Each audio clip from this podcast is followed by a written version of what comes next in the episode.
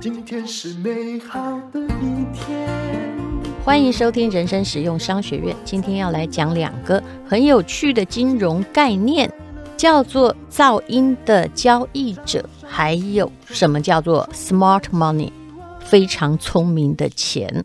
那么噪音交易者，其实你也可以把它说的通俗一点，也就是啊，呃，菜篮族，那一些听着别人的声音在做交易的人，我们大部分都属于这样的人。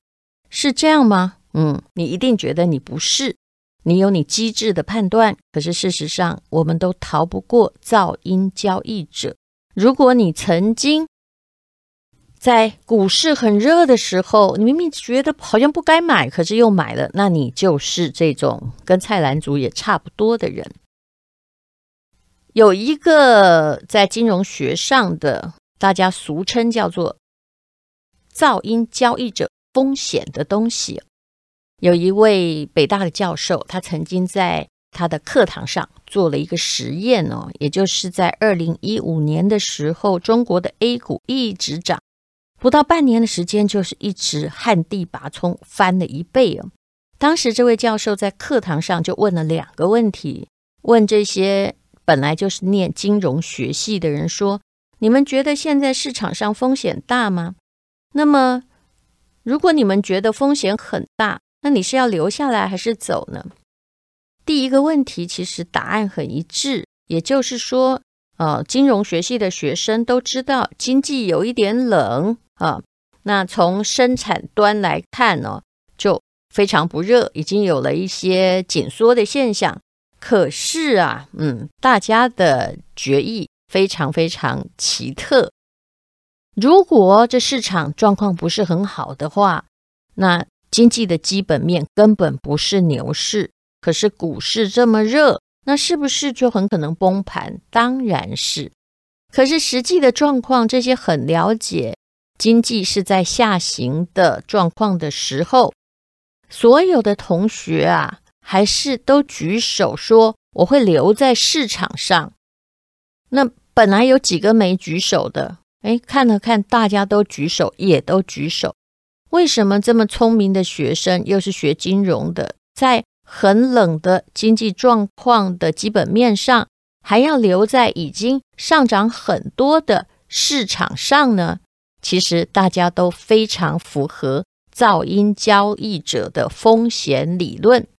这个名词呢，是当时一个学者针对传统的理性人的。假设的理论提出来的其实很简单呐，会去问说现在该不该入场啊？或者谁谁谁说可以入场，谁谁谁说那个某个股票可以买啊？会涨多少？都是噪音的交易者，而你我也可能都成为噪音交易者的一员。怎么说呢？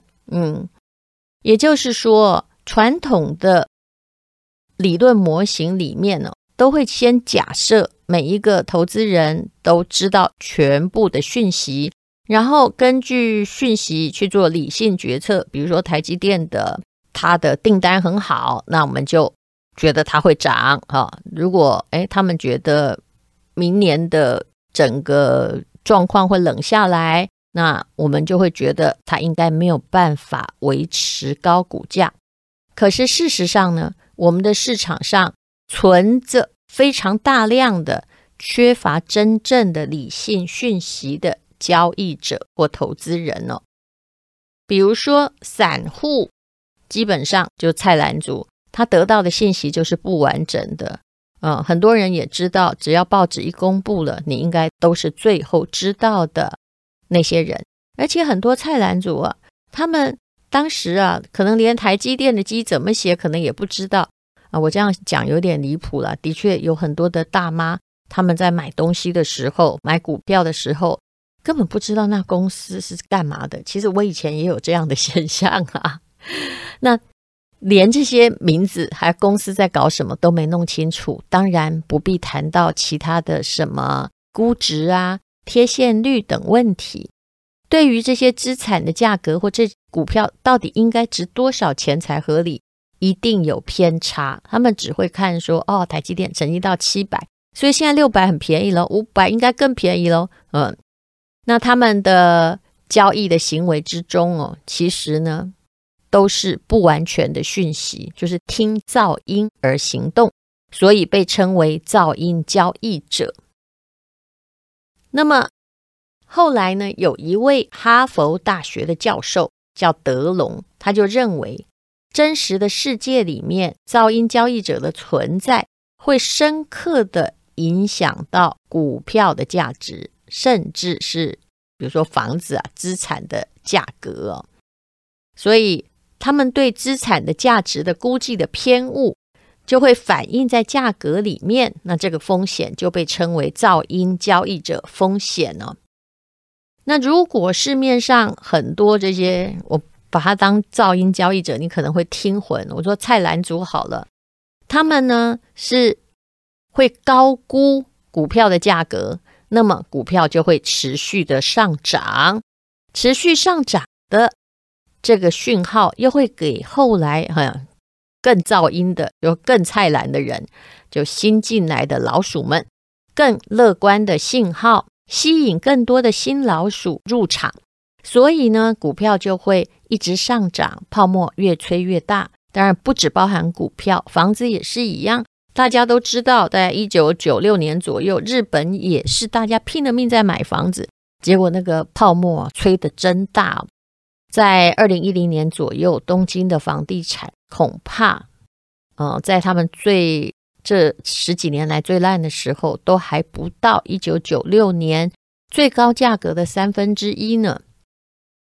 那同样的道理，如果说很多菜篮族，大多数的噪音交易者，他们都是悲观的，那市场的价格会怎样？就是会超跌嘛，给后来进入者更悲观的信号。更多人在不该离场的时候离场，更多人在该进场的时候观望，所以呢，股票也就会下跌了。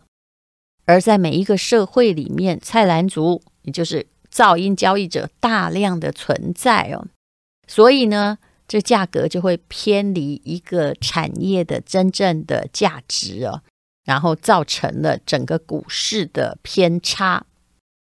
那聪明人应该要做什么事呢？所谓的聪明人就利用这个机会进行套利。其实巴菲特不是也说嘛，他买股票的就买一个公司的时候。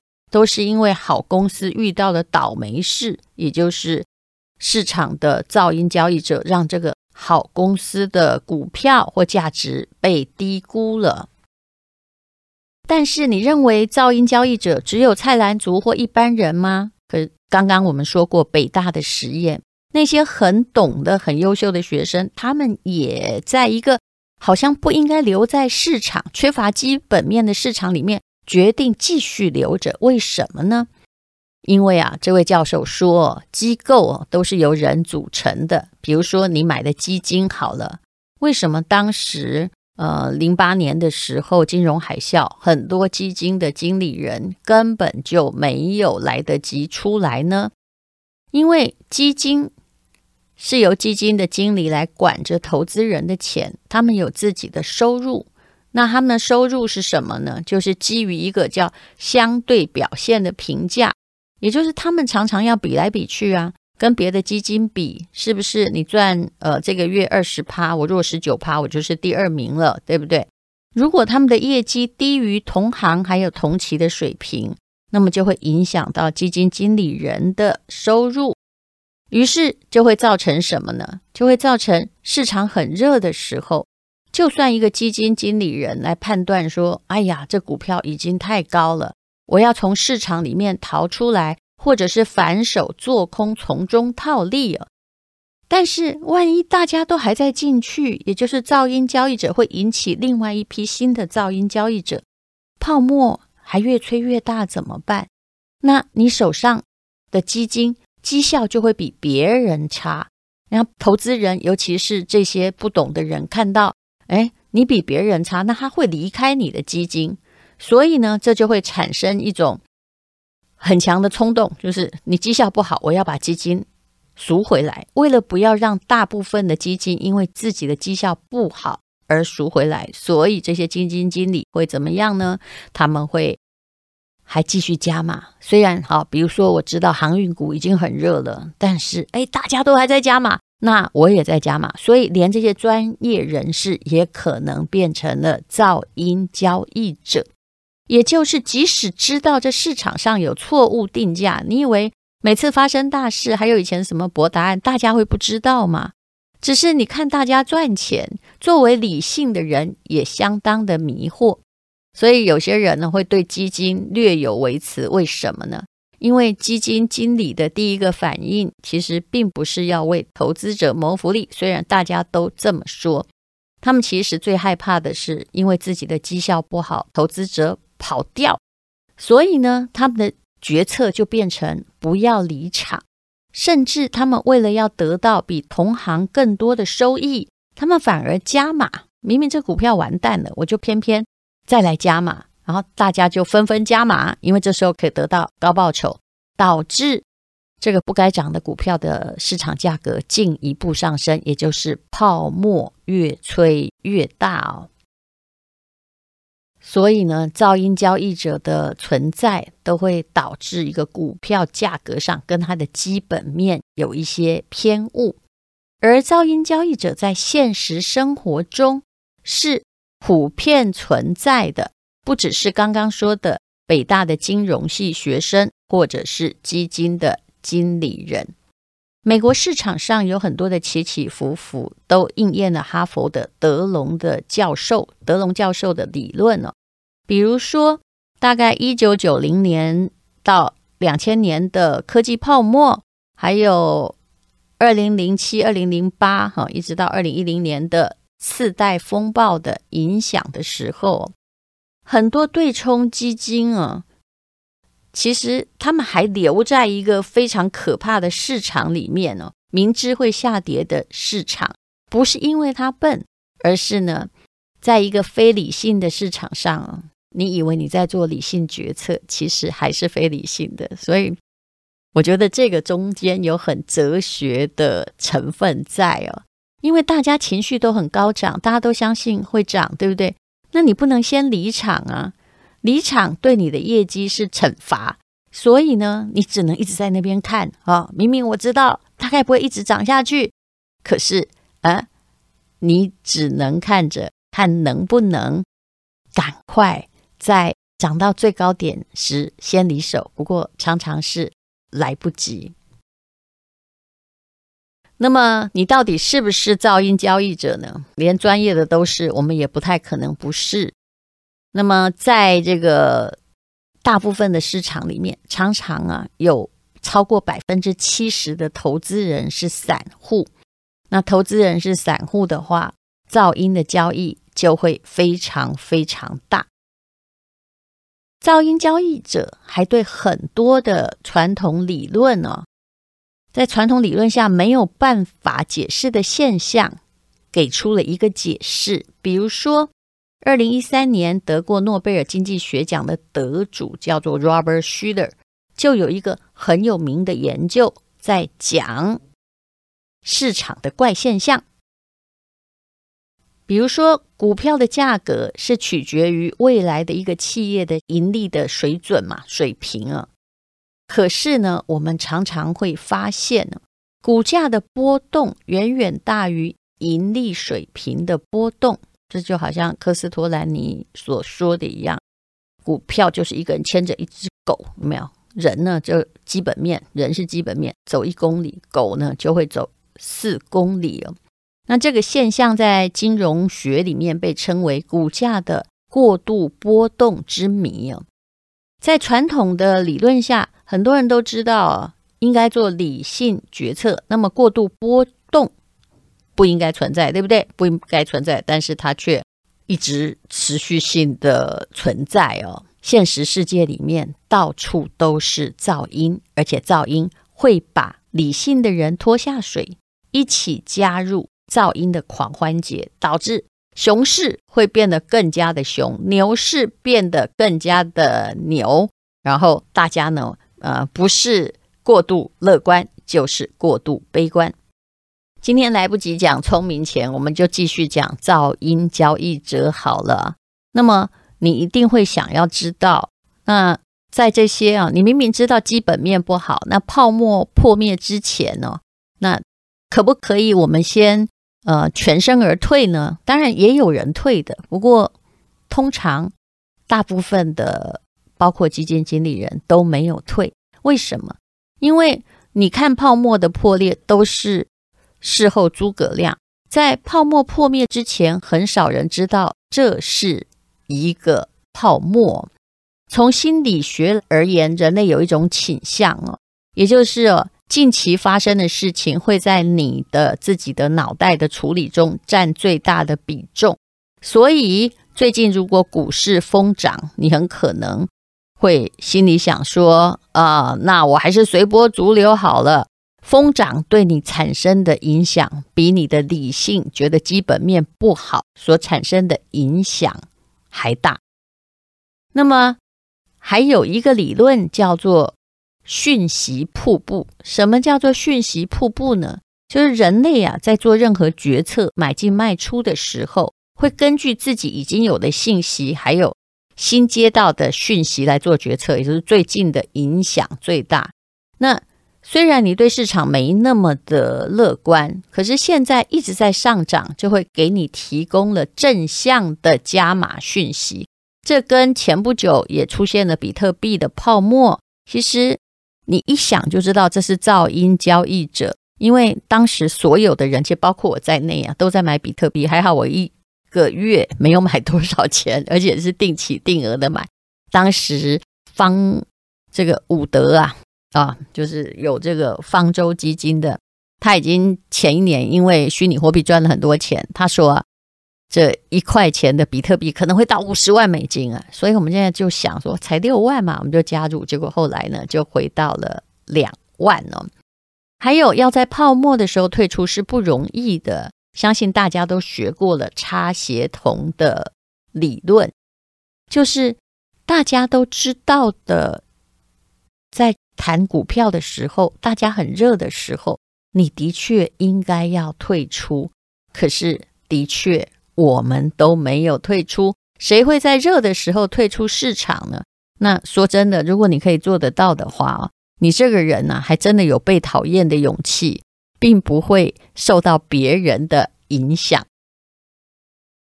所以，无论如何，泡沫何时破灭？答案呢？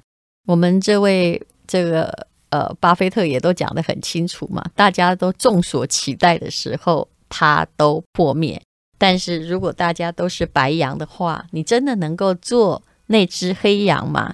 你的一定要有你自己独立的看法才行。但是这个独立的看法显然是不容易的。我曾经读过有关于这个基金的一些有趣的新闻，比如说。啊，二零零八年金融泡沫的时候，你要知道那个大卖空那个电影哦，那个人也坚持到最后才赚大钱，是不容易的。不是只有他，当时也觉得泡沫到了的人，还有别的基金的经理人。可是呢，他没有撑到最后啊。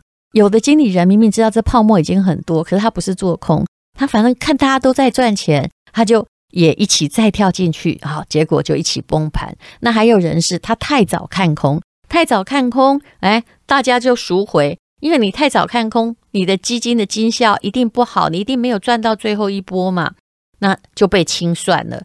所以说啊，你真的要先知先觉，专业者都不容易，散户更难。那到底什么是解决之道？我的答案就是，我还是比较偏向巴菲特那一方，就是如果你觉得那个东西是。好股票，那你不要一次买，你就傻傻的买，然后买 ETF 啊，定期定额的买，然后这笔钱不能是你的生活费，必须是一笔另外投资的钱，你去赚取长期的效益，因为我们谁都没有办法抵抗噪音者交易的效应。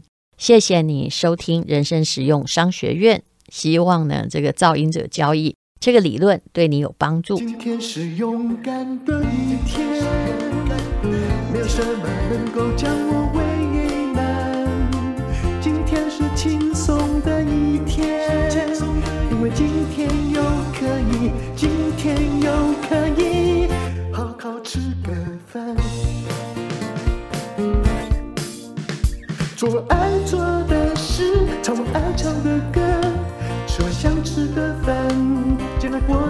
简单。做爱做的事，唱我爱唱的歌，吃我想吃的饭，尽量过得简单，尽量过得简单。